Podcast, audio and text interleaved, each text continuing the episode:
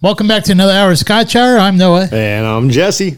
All right, this is episode 143. I think we have a decent lineup here. We got Glen Dronach, uh, Portwood, uh, followed by our shout outs, and then our restaurant review being Mezza Mediterranean Grill, followed by our Smarter Challenge being The Island, the movie 2005, and cloning. All right, um, before we get started and jumping in, thank you to everyone who watches us on YouTube and Rumble. We greatly appreciate all of you. Thank you to all the people who listen to us on the many different platforms. We greatly appreciate you as well. Please like, share, and subscribe. Also, leave some comments down below. And with that, let's get started.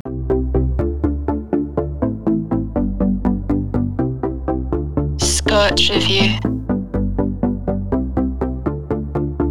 All right, well, this week's single malt scotch of choice, as Noah has mentioned, the Glendronach Portwood single malt Highlands Scotch whiskey.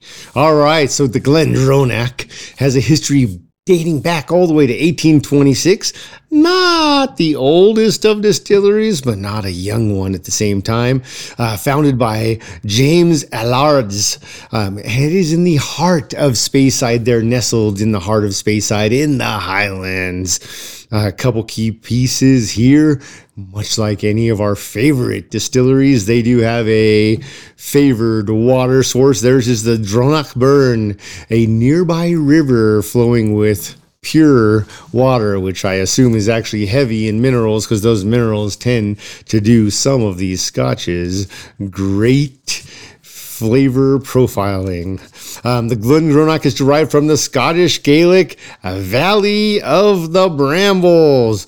Uh, like many distilleries, it has had a multitude of changes of ownership and remained open most of its history from 1826 all the way up until 1996 when it did have to slowly mothball and close its doors until 2002 when it was given a new lease on life by the Ben Riach Distillery, uh, who is the master distiller there, Rachel Barrie, and she is noted as the master blender distiller for the Glendronach Distillery as well.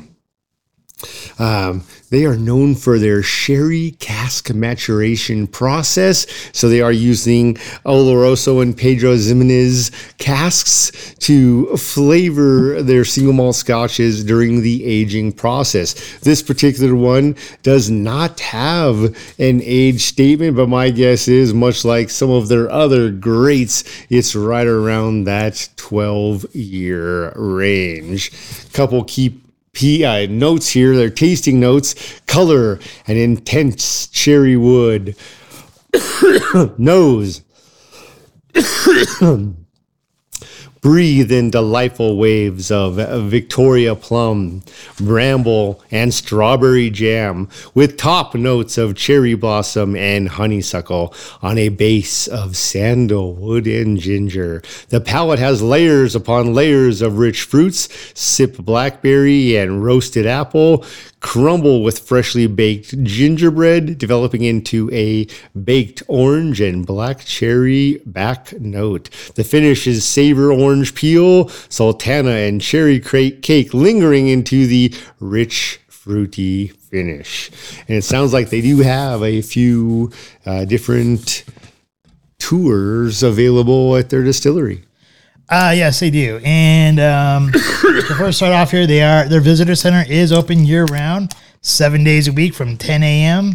to 4 p uh, 4:30 p.m. GMT time. Um, and all their experiences include a tour of the production areas and a visit into one of their uh, warehouses. Um, it does say here, though, uh, if you do happen to watch this before these dates, that the visitor center will be closed from 12 p.m. to 4:30 p.m. on Friday, December 22nd, for a private event, and also it will be uh, the visitor center will be closed from 3:30 uh, on Saturday, December the 23rd, and will reopen at 10 a.m. on the 10th of January. I'm assuming that's a Christmas slash New Year type of closure there. All right, um, on to the tours. Uh, the Sherry Masterclass. Uh, this is one of the uh, different uh, tours that you can take. Uh, it does say here that you delve into uh, the rich history of sherry cask maturation and discover how Glendronach has become renowned as the sherry connoisseur since 1826. Um, this tutor tour and tasting will explore the depths of the character and flavor in our new make, spirit, and why it lends itself so well, uh, exquisitely, exquisitely, exquisitely rich sherry maturation. Um, uh, you do have to be 18 years uh, or older to attend this. Uh, it is 1.5 hours and and it's 60 Great British pounds. So you're probably talking about like 70 dollars right there, 72 dollars roughly. Uh, then we got the classic tour. Uh, here, our Highland whiskeys are recognized for, or not ours, but theirs. is recognized for their deep color and rich flavor profiles, which range from sweet, fruity flavors from the Pedro Jimenez. Is that how we? Is that how we're saying that? Is is it Jimenez or Eximes or Zimenez. Jimenez? Zimenez. Yeah. Nailed it. Uh, casks uh, that they select to the dry and nutty notes from the superb Oloroso casks. After the tour of their production areas and a walk through the warehouse, uh, you'll sample three whiskeys from their exquisite core range, exploring the art of sherry maturation, paired with homemade chocolate truffles to complement and expand your flavor experience. Uh, once again, you have to be 18 years or older. It is one hour for this one here, and the admission is 25 Great British pounds. So you're probably talking about like 27 or 28 dollars there. Then there's the Boys uh, Boys Mill, Boy, Boys yeah Boys Mill experience. So here um, you're gonna be welcome to a hot drink on arrival, followed by a walkthrough of the tour production to learn of uh, their time-honored traditions of craftsmanship. Finally, relax and enjoy a tutor test, uh, tutored testing, tasting, tutor tasting um, from the old and rare collection, savored alongside a food pairing to complement your flavor experience. Uh, you have to be 18 years old for this one as well or older. The length of this one is two hours long, and the admission is 185 Great British pounds. So here you're probably roughly talking about maybe like 205, maybe about two, somewhere between 205 dollars to 210 dollars probably on that one. So there you go. Those are the uh, the experiences that they have available. Sound like some great experiences, particularly the latter of the several. I, honestly, I think the latter one probably would be the best. I know it's the most expensive. When you and I know we normally agree like oh the probably the the, the more expensive one's probably the be- better way to go. But when they're doing like a favor pro- profiling with uh, food pairings, uh, I think that's all, always going to be the better way to go. it could be. It could be, unless they give you food. Tastes like shit. I'm sure they would not. I mean, they could. They could, but hopefully they're not going to give you anything like uh, like uh, goat's uh, stomach lining or anything like that. Haggis is, I think, this is what it's called, right? Rocky Mountain oysters. Yeah, yeah. Hopefully, they're not giving you anything like that. All right. But if they are going to give you haggis, I'm going to need a lot more than maybe four uh, four drams. Good call. Good call. Well, one thing to note about this Portwood Glen Glendronach is that it is enriched by a second maturation in the finest port wood pipes from the Douro Valley in Portugal. So even though they are known for their sherry cask maturation process and techniques, uh, this in this particular version has that second maturation in the port pipes. The Glendronach Portwood Highland Single Malt Scotch. Whoa, the canister. I love the color. Uh, it's great. The I'm gonna go with deep, rich plum and gold is fantastic. Uh, nice, solid structure. Opening right up. Love the tin. The bottle itself. The color immediately, just like they said, it is that deep cherry wood color. Uh, digging the label, enjoying that. I do like the bottle itself. The foil looks great. As Okay, what's the little label up top? it just talks about uh, James Allardes, the founder, uh, born in 1780, perishing in 1849, um, and that, that he just distilled and ma- was the distiller and master bottler uh, from that time period. Oh, so it's just like the segment that's like on the on the canister right there, but smaller. Yeah, just a smaller label with the same information on the canister up top. Okay, I just wasn't sure if it was something else. And as we open this foil, nice, sturdy, solid, firm foil. Maybe too firm, just broker. as we open it up, undoubtedly, zero doubt, solid wood topper, which it does look like it may or may not have. I think it's plastic. We're gonna have to pop it out to be uh, 100% sure, though. As we do pop it, solid cork. I think they went in a different direction. They got a solid cork with a plastic topper. Huh. That's interesting. But why, Jesus? Why? Is that really plastic? Yeah, it is. huh. I like the fact that they use real cork. Not sure about the plastic top. Oh, that color already amazing. Uh, thing also to note about the color, it is a natural imparted color from those port wood casks during the second maturation process in particular, but also during the original maturation process in the sherry cask they are known for finishing their scotches in. All right, well, I guess it's time for our tasting notes and our warp speed. Warp speed! Cheers. Cheers.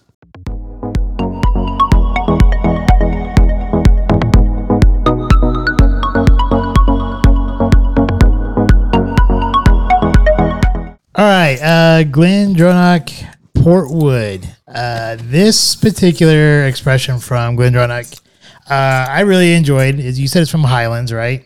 Yeah, well, that's what it says on there. Nestled in the heart of Speyside, Oh, so it's actually a Speyside, which is Highlands. which is Highlands. right, exactly. Okay, well, to start off with the presentation, I like yourself. I like the purple. I like the gold. Uh, the one thing I don't really care too much about it, and I think they probably could have like put it elsewhere, is the uh, is that is that yeah that that information about where it says Portwood and I guess the uh, the founder of the place right there. I think it should have just been purple uh, with going down to the Glendronach and then having maybe all that stuff on the back. I don't know. Likewise with the bottle, I really like the bottle and the labeling on the bottle, but once again, I think they could have used that uh, that little label. I asked you what it was. I think they should put that on the back or something too. Um, I, I think it just kind of distracts from like that, um, from that main part right there. But otherwise, it's actually a pretty nice label. Uh, everything I like, I pretty much like the whole presentation. Um, those are just like little minor knocks right there. But the one thing is that I really don't like is the plastic top. Um, so because of that, I gave it four out of five. I was on the verge of giving it three because of like those little like things right there, but I thought that was a little, you know, ticky tacky. You know, I didn't really have the dog points for that. Um, the color, I really enjoyed the color, and here what I put with the color is dark amber with a slight tawny red hint. And what I mean by slight tawny red hint is like if you look at like tawny ports, they have like this red hue to them. Um, from the uh, it's like a red goldish hue, which is a little bit more red than this. Um, but it this has like that tint of red, and I think that's coming from those uh, those port casks. And I really like the coloring there, so I give that a five out of five. Um, for the nose, uh, if I can read my notes here, um, I put uh, toasted walnut with caramel, oak, leather, and uh, candied berries. And the candied berries, I'm talking like these are like dark berries, like probably like blackberries, what I'm kind of leaning towards. Um, but I think there's more than one, definitely more than one berry in here that you're that you're tasting in the in the flavor profile, uh, which is why I kind of went with just uh, candied berries because you get this nice uh, sweet smell of of dark berries uh, with this and which is kind of like uh, holds true to Rachel Barrie and the Ben Riachs um, that we've come across as well. So I like that a lot. I, I really enjoyed the nose, and I gave that a 27 out of 30. The palate to me was smooth, uh, jammy with a s- uh, with a nice sweetness to it. Uh, the sweetness coming from the berry profile.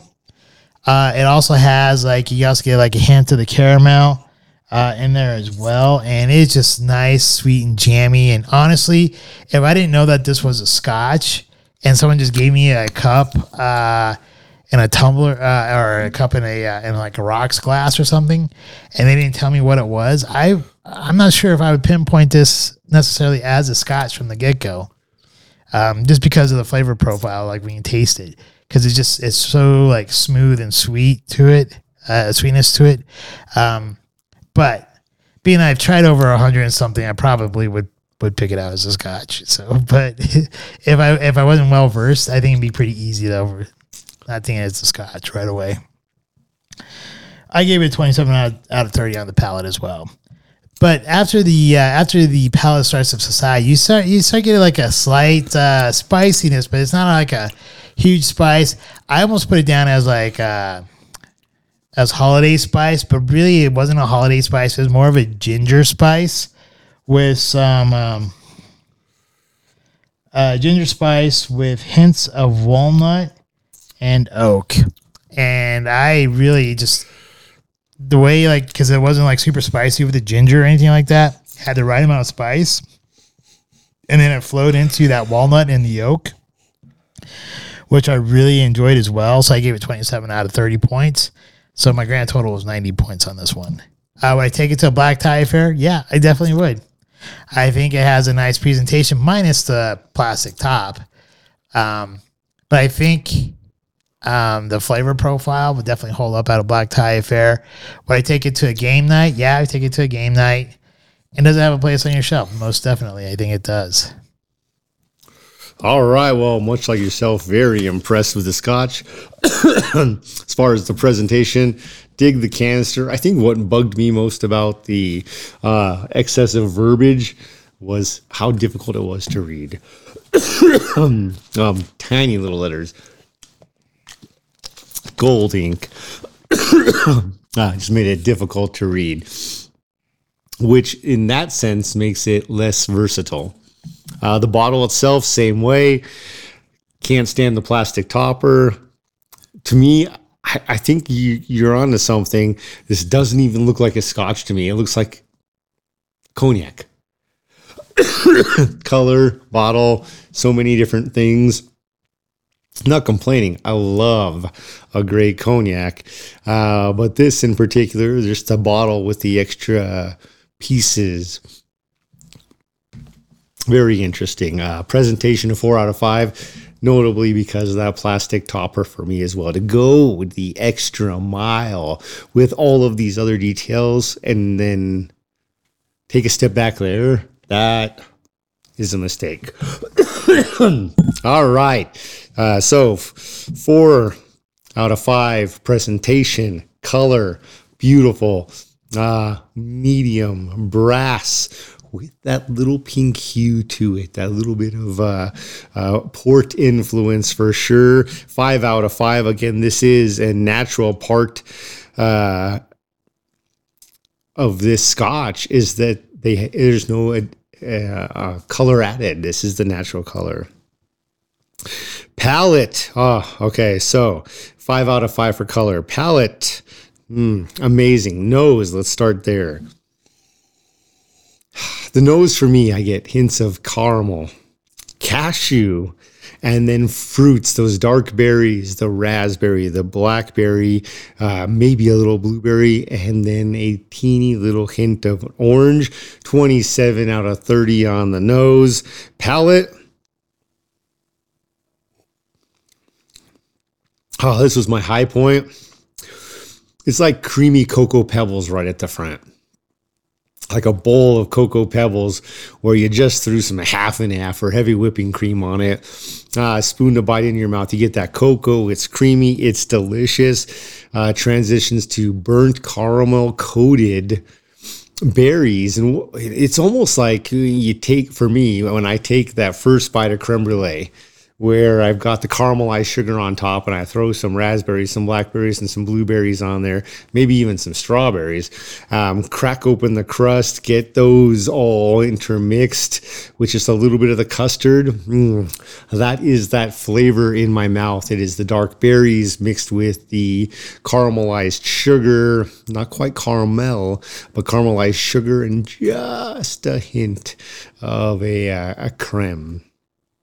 Uh, so for me, palette 28 finish, medium long finish. It's interesting. It does start with that ginger and then it goes back to young fruit. So it's going backwards in the sense of now the, the fruits aren't so sweet and jammy or or juicy. They're more dry. The wood, the oak comes out in that flavor, and then so does uh, a hint of a salted walnut, uh, almost briny but not quite, and just a little bit of cashew. For the finish of 27 total for me, a 91.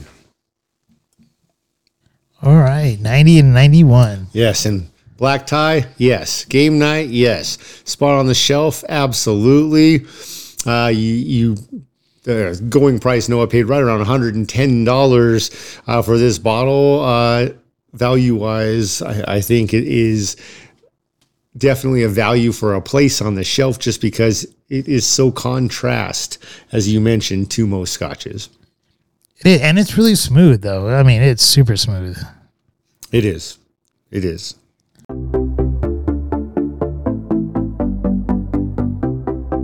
It's time for our shout outs. My two shout outs Mila, awesome job finishing with high marks once again. Your next semester of school and you're paying for it all through your own hard work. That is amazing. Uh, and to Aiden, I was blessed in a sense. Uh, the weather was a little cold. I was racing home from work. He was about to have a basketball game. I was able to make the game and I got to witness his first dunk, which was amazing. That was his first dunk ever? Yeah yeah, his first dunk ever. I got to I got to witness it, and everyone keeps asking, "Why didn't you record it?" So I, how the hell was I supposed to know he was going to dunk? I didn't think he could jump that high. He's not that much taller than me. Somehow his power legs moved him up there. it was a beautiful sight. Uh, he had a solid game all around. His defense was on point. You could tell the coach uh, and coach, well done for this. Uh, put him in on all of the hardest plays players to defend anytime somebody on the opposing team got hot. Aiden was put in to stop them, and he stopped them dead cold. I mean, like they could be on fire, and all of a sudden they were in a block of ice. They couldn't move. They couldn't get close to him. Aiden was so damn impressive. Uh, Aiden, you made me proud. You and Mila always do, but you really made me proud with your effort and your energy in this game. Um, you made every shot you took which is another thing. Um, because sometimes I think it's easy to get frustrated. Like, take the damn shot. But at the end of the game, if you're looking back and like, okay, you scored some good points. And on top of that, your goal ratio is 100%, including um, his final two points. Uh, his team was up two right at the end, seconds left in the fourth quarter, and he gets fouled, gets two free throws, knocks them both in. Um, when you go with about four seconds left on the clock from being down two points to down four points, you no longer can win a game or even bring it back with a three pointer. Um, and so, well done, Aiden. Super proud of you. Uh, so, does this mean we have to start calling him Iceman? Right? Maybe if he keeps this up, God damn it.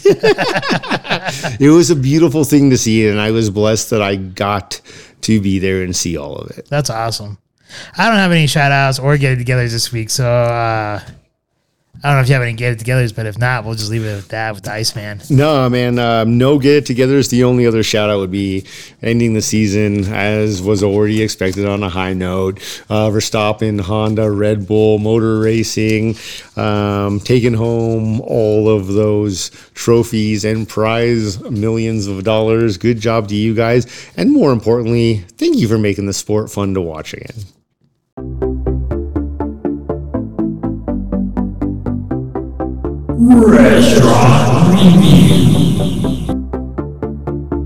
This week's restaurant, Mezza Mediterranean Grill, here in. You know, did they classify that as Parker, Colorado, or as Lone Tree?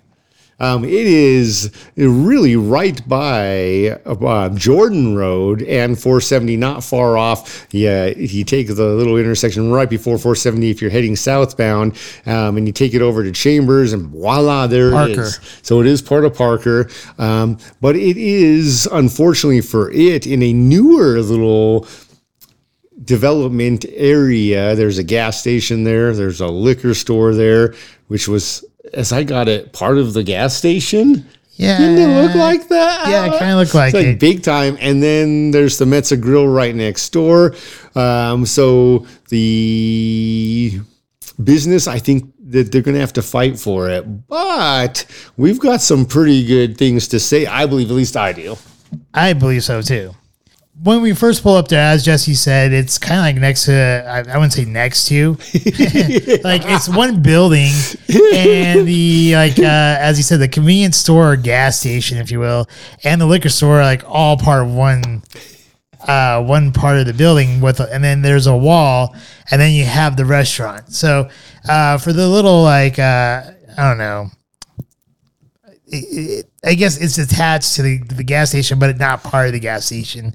Um, but the parking there is, is terrible because really there's only like three parking spots like right in front of the restaurant, and all the other parking spots are in front of the gas station slash uh, liquor store. Um, so the the actual location of it is a little bit odd. I think uh, there there does look like, and I guess right now, and as, as the uh, the wife's uh, own uh, the owner's wife, uh, or maybe she's also the owner, I guess too. But I think Christine. Christine owns at least half of that Yeah. and his balls. so she's saying like, like I think where they parked is like actually in the uh, drive-through uh, lane there, but off to the side of there, just a little bit more. There was actually some open space that maybe could be utilized into more parking, which uh, probably should be utilized for that restaurant. Honestly, um, it's kind of small. It doesn't have like a whole lot of tables in there. I think have probably about what one, two, three, four, five, six, maybe like nine tables, maybe ten, like somewhere between like nine and ten tables in there. So not like a ton of people can uh, actually dine in the place. Uh, the one thing about like if you were to dine in there because it is so small and the way it's set up, anytime if it's cold outside, anytime someone walks in, you're gonna get blasted from the cold uh, from the cold. Uh, no matter where you sit, I think in that in that little small area. The uh, here uh, they don't have a wait staff. You have to actually go up to the counter to order. Um, but this would be the one of the one times where uh, where the machine asks you to tip, and I actually didn't feel bad about tipping someone um, because they actually brought the meal out. So Christine and Max are the owners, super friendly people. And it was kind of funny because when we were looking for a place to go, I was searching and I saw a bunch of great reviews on Google Maps for this place. And a lot of people kept mentioning Max. And so when we went in there, I was like, hey, is that Max? and, and Christine's like, yeah, that's Max. I'm like, oh, okay. Hi, Max. You know, and He's uh, like, who the fuck? yeah, he was exactly like, who the fuck is this guy? and so I explained like how I how we uh, came how we found the place to uh, Google Maps and how they uh, talked about Max being the owner, and then uh, then we found out Christine uh, was his wife and uh, super nice people, great. Uh, It's awesome to see. how they had it like it, like the recipes that he used are his mother's recipes. And it's great to see like they had a dream to have like to do this restaurant and to use family recipes to uh, create the food, and it was excellent. The food was great, um, and they allow like I got the plate. It was the beef shawarma plate, um, and it came with like a side salad. It came with uh, it was supposed to be uh, hu- hummus, but I didn't want hummus because I'm not a big fan of hummus. So they gave me baba ganoush, and the baba ganoush was awesome. Uh, which is like a grilled eggplant that's kind of mushed up uh, with like smoke pack uh, smoke paprika, uh, and, and they give you some uh, pita bread there to smooth uh, to to do it on there, and they also give you I th- I think it, it was some kind of chili pepper. I want to say Hatch green chili, but I don't know if that was it or not. I didn't ask. Probably should have, but it was so good. So so good, and then they uh, he had fries on there, and the fries were done to perfection. They were just nice and golden. they had the nice uh, amount of crunchiness on the outside with a nice uh, soft inside with the right amount of salt on there. So it was, it was like done perfectly well. Uh, and then they had the rice and uh, the beef, and then the sauce. It was so good. I mean, it was fifteen ninety nine for it. It was worth every penny, and the portions were huge. Like honestly, I probably should not have finished my plate, but I did. uh, and I definitely will be going back again. Uh, the one knock, though, if I have to say a knock, there is like it really could like use like wine with the meal, uh, but uh, they don't have their liquor license yet, so um, maybe that'll come in the future. But it would have been nice to have, uh, you know, a, a glass of wine with the meal. Uh, the other thing I got to note here is that neither one of us went with any of the chicken dishes, and they have this garlic sauce that goes with the chicken dishes. That is phenomenal, especially if you like garlic, because it is super duper garlicky, and it tastes so so good. What I uh, so Max, he's like, this is your first time here. You guys didn't get any of the chicken dishes. You guys got to try the uh, the garlic sauce, and so he brought us out a big damn garlic sauce. And um, what I ended up doing is I ended up mixing up the part of that garlic sauce with my beef shawarma and rice. And I used the, uh, the the sauce that comes with the beef shawarma, and they also have like this uh, the homemade hot sauce that they have too. And I put a little bit bit of that in there and mix it all up uh, with the rice and the beef. It was so so good. Um, is it a destination spot? You know, because of the convenience of how close it is, because it's only like a mile and a half from where we are. Um, and the price, I thought uh, the price point was great, uh, great value for the meal. The people were super friendly. So I'm gonna say, for me, it is a it is a destination point. Now, if I lived like let's say 45 minutes away in Westminster or something like that, I don't I don't think it would be a uh, a destination point. But from where we live, yeah, I can see myself going there a few, uh, quite a few times, uh, and I would, I would consider a destination point for that fact.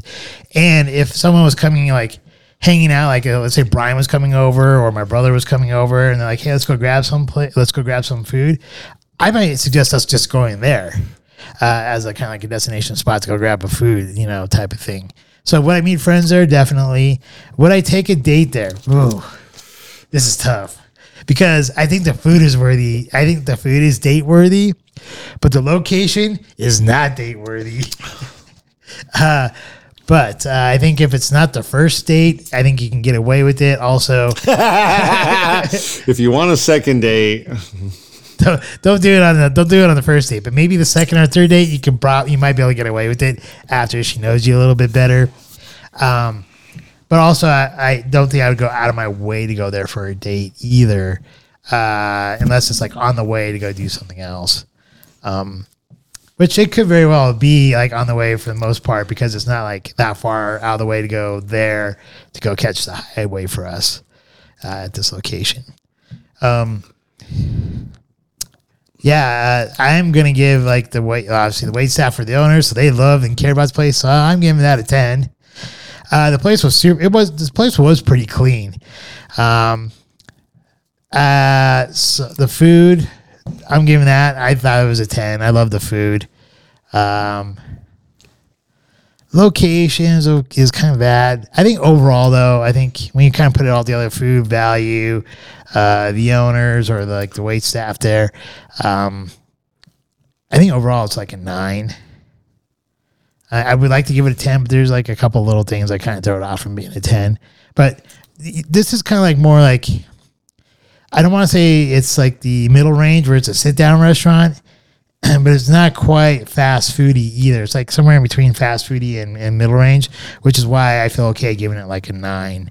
Now, if I was going to compare it to some like nice sit down place, I wouldn't give it a nine. Um, but like for the range, or like the category it's in, um, like if I were to put it with fast food, I'd give it a ten. But if I'm gonna put it like with like middle range, like sit down, I'm giving it a nine. But it's, it's, it's kind of like somewhere like in, in a fuzzy gray area there for me. All right. Well, Mezza Mediterranean Grill. Our score is not so different here. Um, let's start with the detractors. The location, the parking lot, um, and then just from a quick snapshot, the environment itself. Uh, definitely clean, not super warm and friendly. Um, just from a quick snapshot, and the parking lot was really the big detractor. It's just the location. I, I, honest to God, really do wish them just the best because. Um, maybe their goal isn't to be a sit down restaurant, but with the food and the service they provide, it should be. Um, they have all the potential, Max and Christine. You guys have all the potential in the world. Please um, succeed. I, I really, you have all my best wishes because uh, what you deliver in the long run, the long game is a is a huge win. It's a W.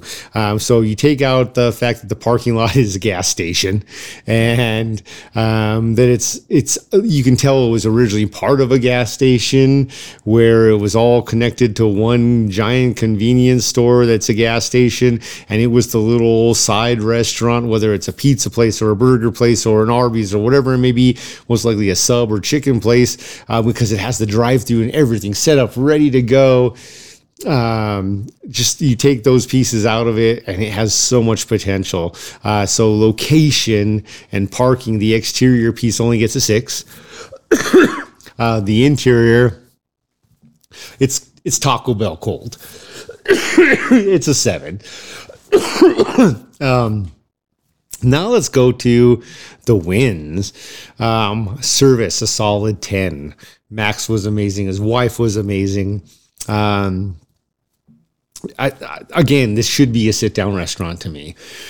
Uh, the menu isn't huge or diverse in any sort of extravagant manner, but what they did have, everything we tried, was flawless.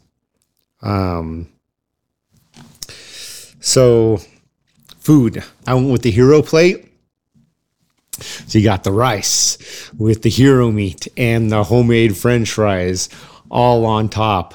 Um, I went with the side of the regular hummus, which was also great, but I also got a whole side plate of the baba ganoush, which was a 10. Uh, basically, eggplant hummus, for anyone who doesn't know.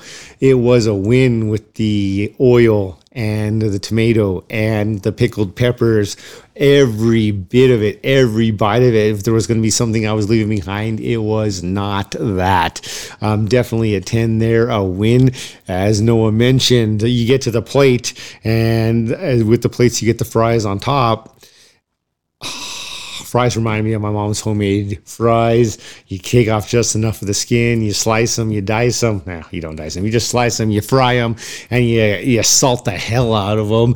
Delicious. The fries were a 10. The gyro meat, I like to call it lamb spam, also a 10. Um, the rice was great. Everything about the food was a 10. Um, so we've got some very varying scores here because I've got my 10s and I got my six and my seven. Um, so that means into value. Absolutely, value was right up there, nine or 10, probably a 10, honestly, at the end of the day. Um, so then the question comes in would you meet a friend there? And I would say yes, absolutely. If you're looking, if you're in the area, it's convenient, and that kind of food is your thing. Definitely, absolutely meet a friend there. And part of that's because it's also that value. Um, meet a date there. This is the interesting one. Again, I agree with you. And here's what I'm going to say I wanted to. I, I want to. The food's that good. Sorry, I didn't even interrupt you. No, I'm right there with you. Um, I say yes as far as a date, and here is why. What this place lacks in its shitty parking lot and its mediocre ambiance is service and food so goddamn good that when you then explore and experience, which it sounds like he's there most of the time this place is open, Max and his wife and you get to sit there and talk about the fact that hey no matter what anyone says screw them this you can tell the way they put their passion in this food and in everything they're doing there this is something that they're truly passionate about and it shows in the results of the food somebody took a hell of a risk and his wife backed him doing this and the guy like He's not a bad looking guy. No, definitely like potential Greek mobster. Just saying, good looking guy. Um, and uh, but somebody took a hell of a risk to go and live their dream. And when you get to experience that, and the fact that he did bring over that garlic sauce, uh, which not much of a sauce, it was super thick and creamy, um, but that garlic, uh, just for us to to taste and enjoy, which I thought was like everything I tried that I ate was amazing. I also ate too much. I left a couple spoonfuls of rice on my plate just because I didn't want to make myself sick, and I still needed to go home and work out. But every piece of it was attended, and because of the experience factor, what Max and his wife brought to the table, literally. It's it's absolutely date worthy. The destination piece is the tricky one um, because there's only so many times you can take so many people and go talk about the experience. And I do love the fact and the time anyone lives their dream. Um, for me at this point, the destination has to be the whole package, and it's just mi- missing some of that sex appeal. But absolutely would not hesitate to meet a friend or take a date there.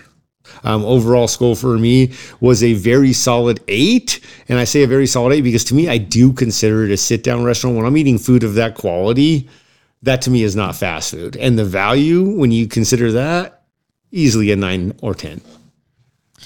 All right. Well, there you have it. If you uh, do go into uh, Mezza Mediterranean Grill off of uh, was it Compact Boulevard or something like that? Yes. Is that- is And Chambers, I think. Yeah. In Parker, though, not Yeah, the yeah. Chambers in Aurora. Yeah. So what he said.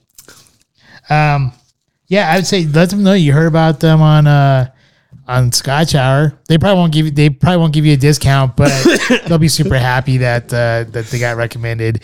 Um, and they are super sweet people. They're so nice, and it's great to see them living their dream and being passionate about the food that they're making. And uh, honestly, like it was like it was a it was a treat to eat there just because of the pure joy of them, you know, and and then sharing their dream with us, you know, that you you taste it, right? Uh, I mean, it just it was phenomenal. Well, and then who the hell doesn't love the fact that the the cook, the chef, is literally telling you about "Uh, all these are my mom's recipes. Oh, yeah. Like anybody who's to me, anybody who's a man and hears that uh, and doesn't get emotional and just be like, God damn, my mom's the best damn cook on this planet. Uh, that's probably not a man. Just saying, do not marry him um, because no matter what you make, it's not going to be good enough. Uh, because that is real. That is love.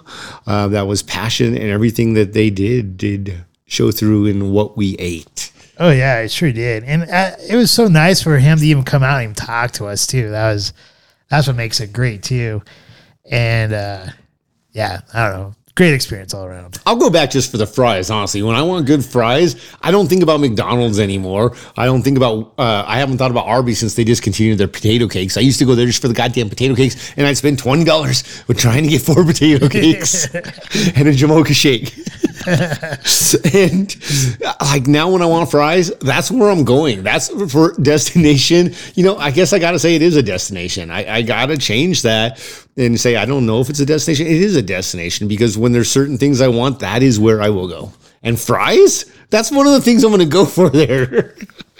Their fries were that good. They Freaking really were. when fries are so good you don't need ketchup, like just a teeniest little bit of ketchup takes them up a notch. That's amazing.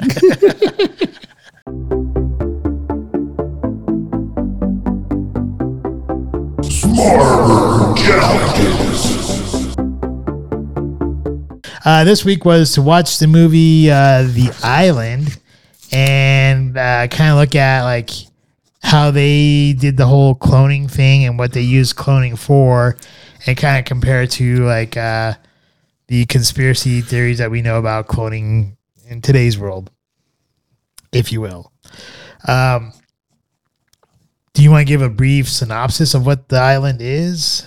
We can definitely do that. Um, the Island is an American sci fi thriller, so to speak, um, action movie for sure, um, based in 2005, uh, directed by Michael Bay. The two main characters are, of course, Scarlett Johansson and Ewan McGregor. Uh, but I love the fact that Sean Bean is in there. You know, if you don't remember season one of Game of Thrones, he was the North King. um, who is, uh, spoiler alert, if you're 10 years plus behind, gets beheaded the last episode of season one. And it was totally a shocker for me. Um, but they, it is an, it's an Oh, action. spoiler alerts too. Sorry. Yeah. Yeah. I mean, again, if you're 18 years behind, Well, there might be some like young kids. We're telling you about a 2005 movie directed by Michael Bay, not uh, one of the Transformer movies or something more recent. Uh, Michael Bay's done a lot.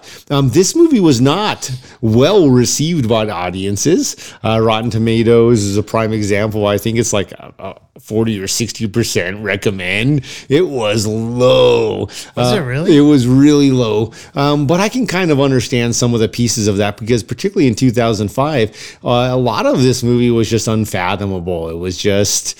Uh, we were in a much more conservative era at that time, which I have nothing against, by the way. But um, a lot has changed where now people have opened more of their minds, well, some of us, and realize, hey, this is totally possible. And guess what? It sounds like it's happening in some other countries on this planet. Um, it is something that's interesting. So the next piece of this story is um, there are humans that are brought to an island because supposedly there was, uh, let's call it a pandemic.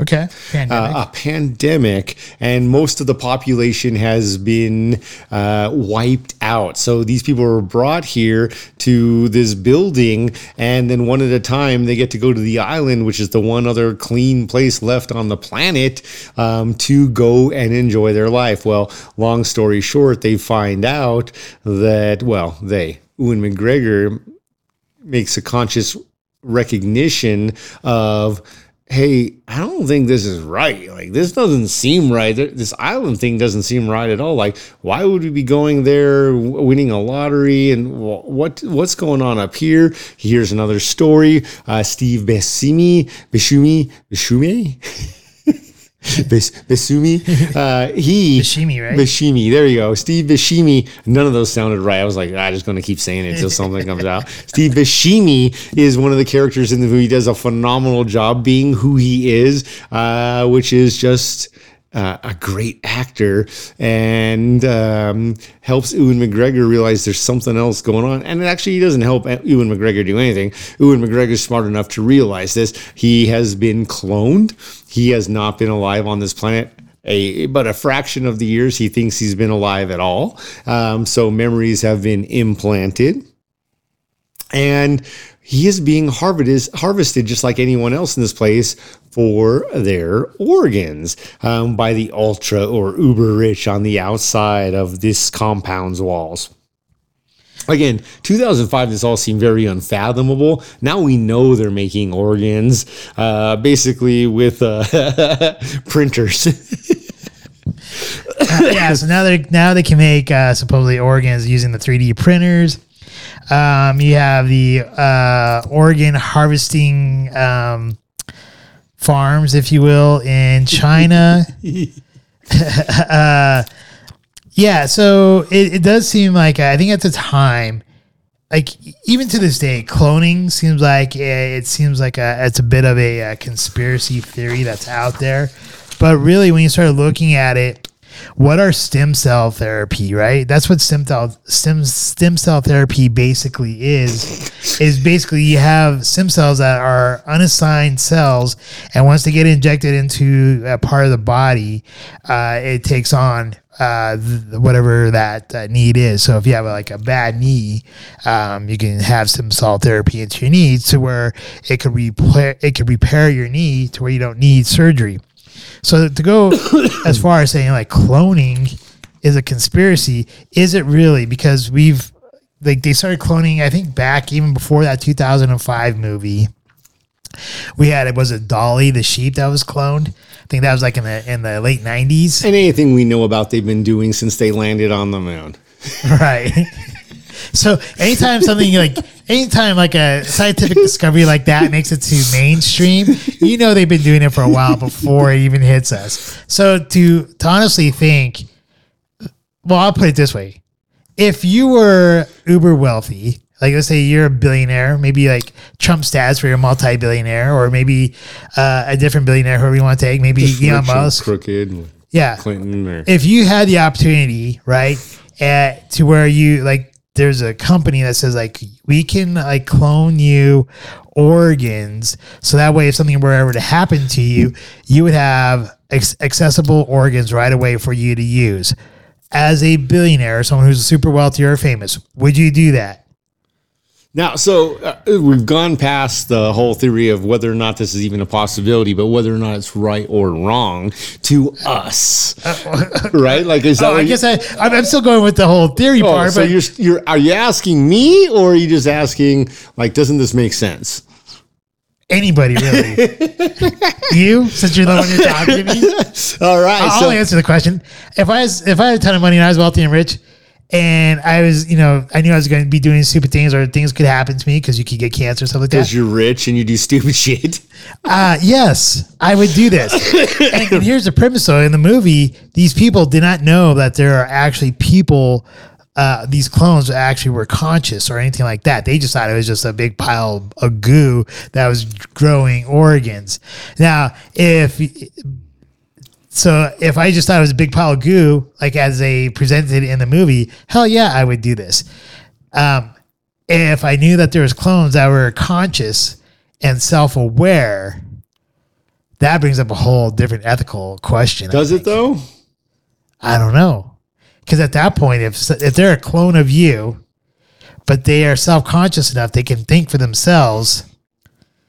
Let's As- break this down differently. Okay, Um, I'm going off into a tangent, so yeah, because as soon as we finished recording the last show, no one knows this. I stayed up a re- okay redonkulous amount of time. What's that TV platform? Pluto TV. Watching The Island on Pluto TV. And I didn't know that a TV platform could make a two hour movie four and a half hours long, but they did. You got two hours, two hours of advertising. So I watched this right afterwards because, A, I think this is a great movie. Um, there's a lot of reasons I think it's a great movie. I think there's great acting in it. Um, I also think even from the get go, it brought up just interesting questions. I love the fact and the prospect of the future. And back in 2005, in particular, you're looking at a Cadillac that was a rocket ship, uh, a prototype car back then. We have better and faster cars now. Um, and then you have the boats that the technology was always there. I guess the part of this comes from my background going and studying engineering, college School Mines, um, and, and material sciences and applied sciences, um, knowing that this boat was self sufficient. Like, that, hey, the reason this boat's wood and, and black is because those are solar panels. That's like how it's providing its own energy. This is brilliant. Um, Oh, I can go on tangents all day. but what I'm saying is, this movie became super sexy because there were so many scientific possibilities in there. Now, let's go off of this tangent back to the the controversy, the potential controversy in the movie, which is rich people having clones made for them not knowing that it's a whole clone, thinking it might just be an organ or that it's just a body that has been made, not understanding that they are conscious. Um, in the movie, what we find out is that the unconscious clones, the bodies failed, they collapsed, they had no reason to go on. There was nothing driving the body to maintain or sustain, and the organs failed. They collapsed before they could ever be needed. So what they did find next was that as long as they gave these clones a conscience and purpose. and and a purpose, survival, life, hope, you might make it to the island. All of a sudden, they had a reason to work out, to exercise, to learn, to educate. Uh, all those are the primary functions of a brain, which, let's face it, if you're trying to harvest a liver, lungs, heart, kidneys, skin, the brain is ultimately what sends the signals hey i need you to do this. Hey we got to move faster. Hey we got to do this. Produce produce produce uh, versus if a brain's not moving not learning not growing the whole thing's dying it literally makes scientific sense. When people get old typically they stop learning they stop having goals and motivations and stop trying to get things done. Their mind um, they let their mind become weak and their mind lets their bodies become weak and fail. So these clones were failing until the mind gave them a reason and a purpose to live. Okay, that that's a, a basic piece right there. Okay, great. So now we have clones that are conscious. Um, then the next question comes in. You're rich. You're billionaire status. You're talking about pennies out of your pocketbook, so to speak and you found out you you did so many drugs or drank so much alcohol or had so much sex and got so many diseases that parts of your body are going to shut down you got 2 years to figure it out and somebody else comes around the corner hey man you got 10 billion dollars uh, for one one thousandth of that, I can make a clone for you. And before your kidneys or your liver or your heart shut down, I've got a replacement, man. You're golden. Yeah, doing it. So then now this is assuming they think, okay, so it's just a clone. This isn't a person. Here's where it gets tricky. Now you've got a billionaire. I don't know many billionaires who were dumbfounded by becoming a billionaire. These people were usually ruthless, uh, cutthroats most of their life, if not when they got to a certain point, or they were so driven that they know they stepped on a lot of goddamn people. I don't think one single one of them gives two sharts about the fact that they're stepping on a clone that's conscious. And here's where, even if you're not a billionaire, you got to ask yourself, well, do you believe in God? Do you believe in souls? Do you believe in religion? And the second you actually do start to believe in those things, I think this is where you actually have to stand back and be like, it's a clone. It's okay. That's not a soul.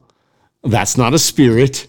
That's not God or the Father or the Holy Spirit. It's none of these things. The Son, that is literally just a body that thinks it knows something. And it's twisted because you can say So- if you're the clone, you sure as hell don't feel that way. but at the end of the day, if you do believe in a religion where God is the creator or any other number of things, you kind of have to be like, yeah, that's okay. Which is twisted. Again, if I'm the clone, I sure as hell don't feel that way. But if I'm not the clone, yeah, man, like science. I think it does kind of fall into a whole moral aspect there. I mean, because even if you do start going with the that aspect of like believing in God and all that stuff, uh, it doesn't have a soul, doesn't have a soul, and stuff like that. It- once it becomes a, a self-aware living being, AKA, be wary I. if you at that point, yeah, you're not wrong. Uh, at that point, do they have a right to live? And I don't know. I mean, it depends on whether or not you give that classification of life to a clone. Again, so there's the next step. So at what point is slavery not okay? right? because they are a slave for their organs. They exact. Well, and here's the thing: like, they would not be they would not be in existence if the wealthy billionaire did not pay the five million plus or whatever it was to have them created for their organs, so they wouldn't even be alive in the first place. Yeah. So I, I like that's why I said yeah, yes, I would do it. Uh, would I feel bad about it? Honestly, I have no idea. Uh, I would like to say that I would not feel bad about it at all, but then there's a part of me that might be like, if I knew they were self conscious and they were self aware and all this stuff, maybe they had a right to live. But who's to say that? I don't really know. Uh, but I paid for them to have that organ, so I want my organ. So there's a point in the movie where Ewan McGregor's character, the real, the donor, if you will, for the DNA, is faced with his clone. Right? And it's hot ass Scarlett Johansson. Like, let's not face the fact or forget the fact that if I'm Ewan McGregor and I'm looking at my clone and he's with Scarlett Johansson, I'm like, what did I get wrong? but taking her out of the picture, even so, um, they have a conversation. And I do think it was something that was interesting to me, which is, man, I've had a great life. If I'm Ewan McGregor's character, I've had a great life. Here's this clone just getting started, pure, has a, a future potential without anyone else's organs um, that I don't.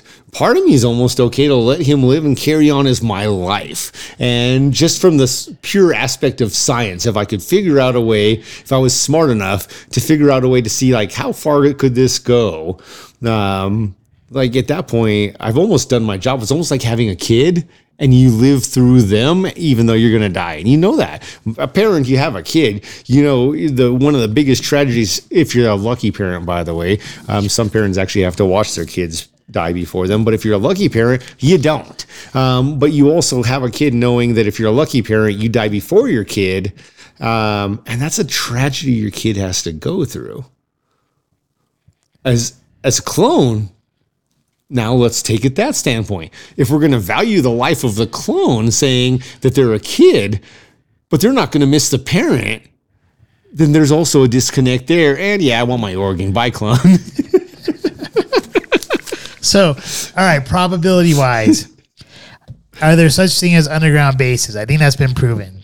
So, even I think even back in 2005, we knew that there was a possibility of underground bases. Like you had NORAD that's inside a mountain, uh, but to the complexity of this uh, type of uh, complex, I don't think anyone thought maybe it could be that complex. But honestly, I think the technology is there. We're just not told about I'm going to go back to my standard fallback. If we can go to the moon, we can clone a human. Who says we've been to the moon though? Argument for another day. Uh, so, I, is there any, like I know we went off on a tangent there and stuff like that, and really talking about the whole possibility of cloning. Do you think, or could it become available in the near future, if not already, that they do have cloning farms for organs? I think they're already out there. I think that the mass media, so to speak, hides uh, the fact that these sorts of things can happen by having uh, adrenochrome and all sorts of other crazy let's kill a kid and take the blood from their toes and all this crap. Like let's make a, a controversy that big so that people forget that cloning which is scientifically proven impossible is happening. I well, I, I, can't believe you just brought up adrenochrome, but because it's real. Uh, let me just get a new organ. I don't need to live wherever, killing little kitties. Let me just have a clone. I honestly think that they probably that they do have these like cloning farms, and, and honestly, like if you start like looking at some of these like uh, uh, alternative media stuff, they're saying like there's already like uh, as we talked about, uh, I think two or three episodes ago, that they've already started cloning like certain superstars or celebrities and stuff like that, or or politicians, uh, and that's why some of these people look different, or they seem different, or talk different, or they malfunction. Um, Biden got the worst damn clone multiplicity had to offer. exactly. so uh, on, the on the realism scale here, I'm giving it a, a 10 out of 10 here. I don't think it's even a question. They've we don't get to see as normal humans the results, but they have let us know that what we saw in Jurassic Park, filling in bits and pieces of DNA for dinosaurs is possible and has been done by using frogs and reptiles and birds. Anyone who thinks that it, it- they aren't doing this, Well, they've already said like, well, there's some places out there they talk about Pigman that there's already like they've already tried to do like they've already like blended like human DNA with pig DNA and created a Pigman. See, that just seems stupid because pork's delicious. what are they trying to do? Make cannibals? Who knows? like, I want a centaur.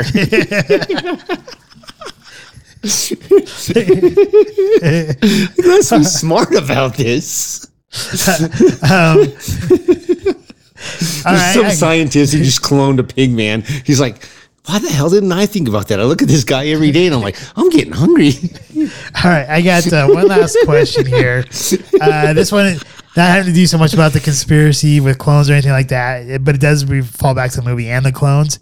Is that once they release all these clones out uh, out of the uh, base and they start walking out into the desert area, what uh, what what do what do real life humans, real humans, and the government do to uh, to with these people or these these clones at this point? Because now you got self aware clones who now that they're they're about to be killed, are being told that they're going to the island. You got the military industrial complex, which invested billions of dollars into this technology, along with a bunch of billionaires who invested tons of money into this technology.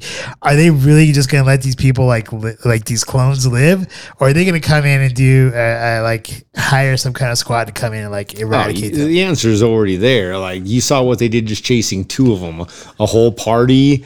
Uh, they would go, probably go to the extent of uh, I don't know, creating a pandemic so they could get everyone to go in their houses and then just hunt them down. Is that what happened with COVID? oh wait, that was just to kill off humans and to eradicate our population. Make them bored and die. I'm bored to death. uh, fun fact. A lot of people did get bored and die because they couldn't exercise while being locked in their houses during COVID. fun fact. Is that really a fun fact? Morbid fact. No, that's a fun fact. All right. Uh, anything else you want to say about this topic? It's only meant to be. Uh, no, I, I think uh, it, it was a great topic. I think it's a great movie. I do think that it's a good thing for anyone who will just be honest with yourself. You don't have to share it with the rest of the population, uh, but I, I challenge you to. Um, I, I say the smarter challenge is to be so bold as to say, here's who I would vote for in the next election to people you trust. Um, I don't think most people even will do that. All I hear them say is, well, I'm not voting for Biden. And I'm like, if there's two names on the ballot, who's the other person you're voting for? Uh, is Trump the even, one you didn't Is Trump for? even allowed on the college ballot yet? No, but the whole point is it, it's it's this whole thing of four years ago. You're today you're saying you won't vote for the person you voted for a couple years ago. What were you thinking a couple years ago? Um, at the end of the day, but regardless of that, take take the challenge to yourself, share and, and have this conversation with people you love and trust, or at least trust and like. um, if you don't love anyone, um, and just say, hey, if it was possible, and I knew I was going to die in two years, but I could create a clone of myself, and then they would slaughter that clone like it was a pig, um, so that I could have the heart and live another 20 plus years, would I do it? And man, I am so blessed in life. And, and I don't want to say that I'm taking everything I've had for granted. I would never want to do that. And there's always that other side, but I want to see the next 20 years. I'm so proud of my kids. I'm so, uh, you know, life is great. I work hard. And I'm happy that some days I struggle because then there are other days where I figure out how to overcome that struggle and I make myself and other people better because of it. I don't want to lose that. So, yeah, I would do it. I would too. I mean, I don't think it's a question. I think the question really comes into play is like, what if you learn that they're self aware? Does it Dude, I would already do it. How self aware? Hey, hey, you want to play chess before the surgery? Let's go play chess. Doesn't matter if you win or lose, I already won. You know, Like, I'm not trying to be morbid or cold, but we all have a place. yeah. Well, and I think you kind of like. I think if we were to bring in like the uh, altered carbon, where he does, uh, where he recreates a second one of himself with his consciousness in it, and that and that that. Like you call it a clone, if you will, uh, has never experienced uh, certain, certain things in life. I'd be like, Like sex? Yeah. like go do that and now I'm gonna have my organ. Hell no. What kind of diseases would it catch? oh, you gotta make sure who's No no fun. No fun. So with the Scarlett Johansson clone, sure, go have sex with the Scarlett Johansson clone. Me or my clone? Both, either. No. That's not right. You don't do those things to clones. That would be wrong. See, so now you bring up something that's uh, interesting. You just crossed the line to me. Making sex, sex slave clones would absolutely be wrong to me. I don't know why. That just crossed the line for Why? me. Why? Is it because it's making him into a sex slave? I don't know. I don't know, but like literally that just crossed the line. Because if you're saying that clone has no rights, right. so uh, what? So what would be the difference of making a sex clone? I think that is more than use, where I think yeah, an organ is use. I think that's literally abuse to me.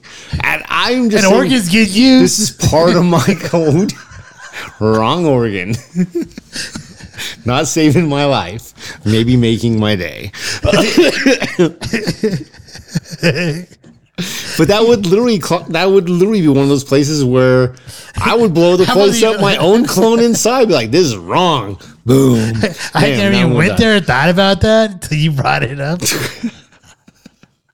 I'm just saying that would be the pl- that's like that to me. Dude, I don't I don't even know So why. it's okay to buy a clone, grow it, kill it, and slaughter it for your own organs, but it's not okay to grow a clone and have it for sex. No, for, dude, I'm telling you, for whatever reason, that violates my code. That's like so wrong to me. I like, and it shouldn't be. It like- shouldn't be. Would this violate your code? And you don't have to answer this one. you buy a clone, grow it, so that way you can shoot it and kill it or hunt it. See, now that's interesting because if you're talking about an endangered species on the planet, but you're not actually killing one of the endangered species, you're killing a clone. I don't necessarily feel like it's right, but I don't feel like that's wrong. but if it's a human, I think there's something that you have to be really messed up in the head to do something to a clone's body while they're conscious. So you see the movie Hostel, right? So I, I think this is where the line is. The the cross in the line is is when that other being, It's not a being if it's you know that clone, is conscious. And then whether you're shooting it or killing it or uh, doing any other number of things with it, which is interesting because that's actually in the movie. By the way, we're going to go right there next. That crosses the line for me because they're con- they're you're abusing their conscience of which they're not supposed to have. but there was in the movie a clone created where the clone had the baby, so the mommy wouldn't get stretched out. The clone had the baby, and then the, it was delivered to the parents, and the clone was killed. Yes. Is that wrong? See, that's where it gets See, twisted. for me, that violates my code because if if a clone, right, is not considered to be alive, How can it give birth? well, not how can it give birth?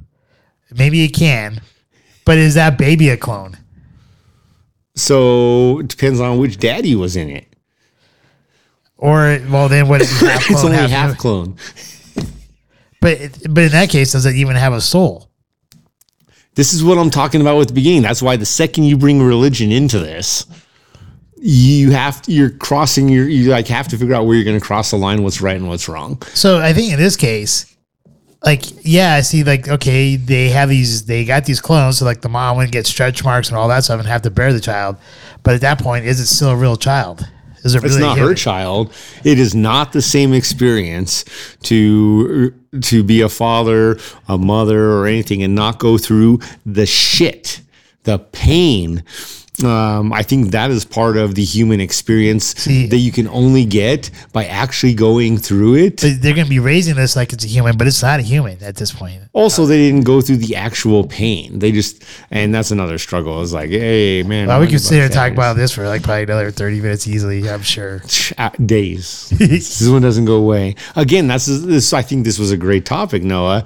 Uh, you know, proud of you for choosing this in the sense of um, it got. I mean, you, you saw the excitement immediately. I literally went and watched the movie on the worst platform I could have chosen. like I literally was like, my time means everything to me.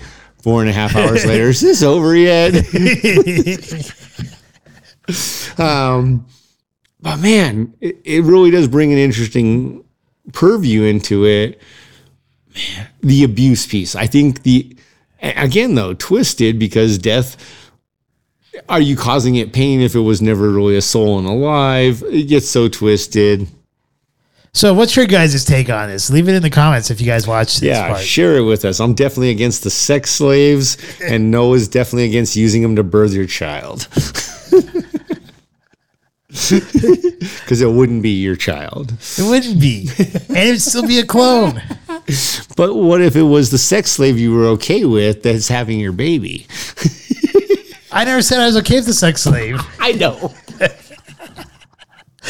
I never said I was okay with it. I never said I wasn't okay, with it. okay. I just left it in, a, in an uncomfortable gray area because Dude, totally wasn't sure. uncomfortable to me. I'm totally uncomfortable with that. That literally, that seems morally wrong to me. I mean, they're right now they're making these like life like human sized dolls with like uh like skin and like like that's warm and and has like computer stuff in it. Like honestly, the next step from there is probably really to have like a true clone sex slave. I mean, I guess that's part of the thing is I've never gone and had sex and disconnected my mind and my body. And to me, you would have to do that to do it with a clone. And to me, like, well, then what's the point? Yeah, I, I'm like I'm not like I said I'm not agreeing with it or disagreeing with it. I'm just saying it's it's definitely one of those gray areas where like I really don't even want to go into. Oh, you've been in it. Just like we've been to the moon. All right, uh, any final words?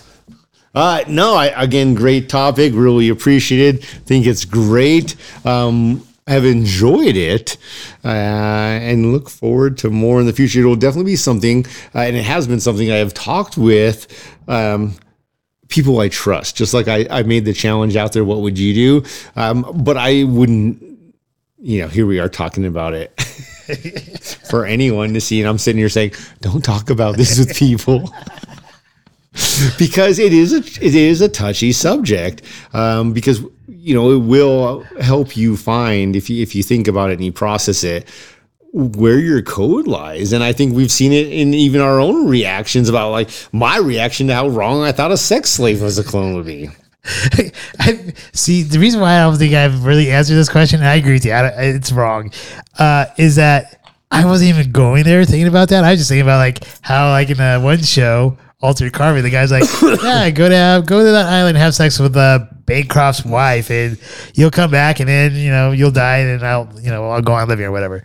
Uh, but like so it's like giving him like a hey you served your purpose whatever made it look like i left the left the la area and then i can go do my thing you do your thing and you know you got you got your rocks off and then you're dead uh but I wasn't thinking about like sex slave stuff or anything like that until you brought it up. Now I'm like, uh, I don't even know what to do with this.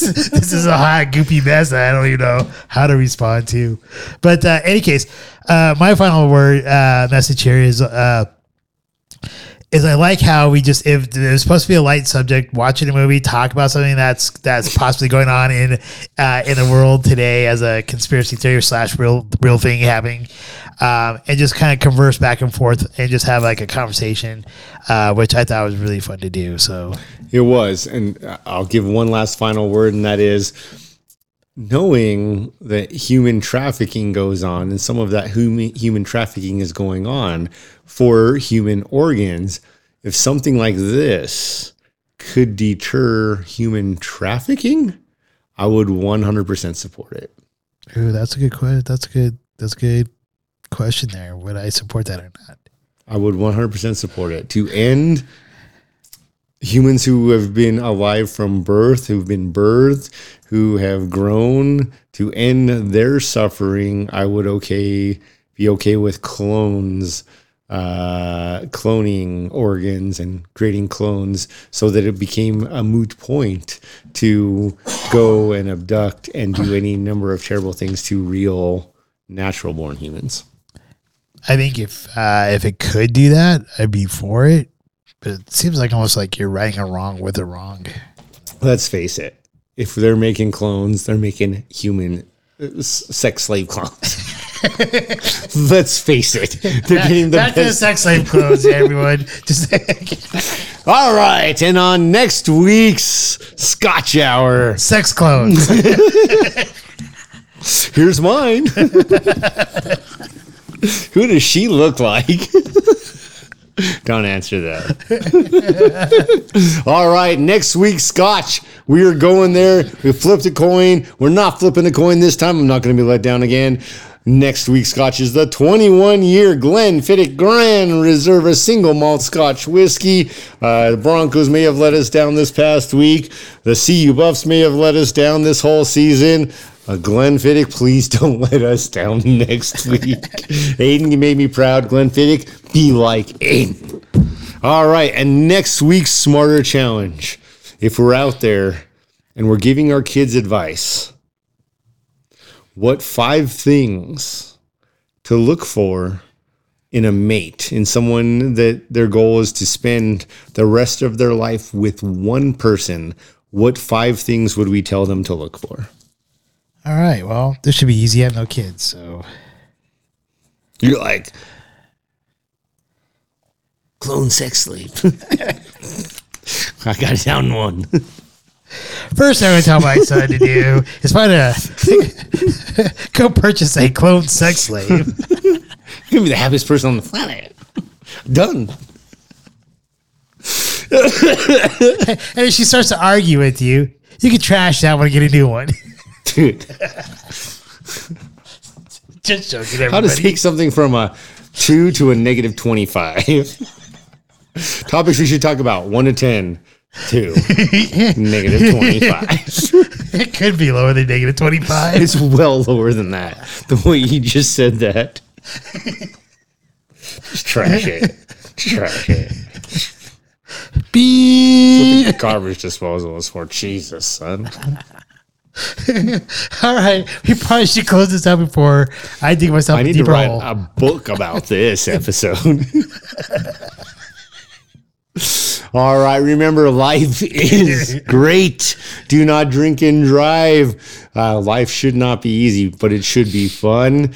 And Uh, thank you to all those viewers out there who watch us on YouTube and Rumble. We greatly appreciate all of you.